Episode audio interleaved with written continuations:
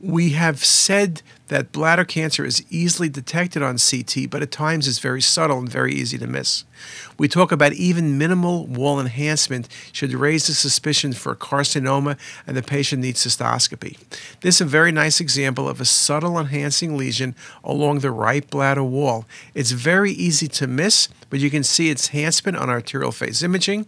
And when you look at the excretory phase imaging, you can see the focal and asymmetric wall thickening. Just a beautiful example of transitional cell carcinoma of the bladder.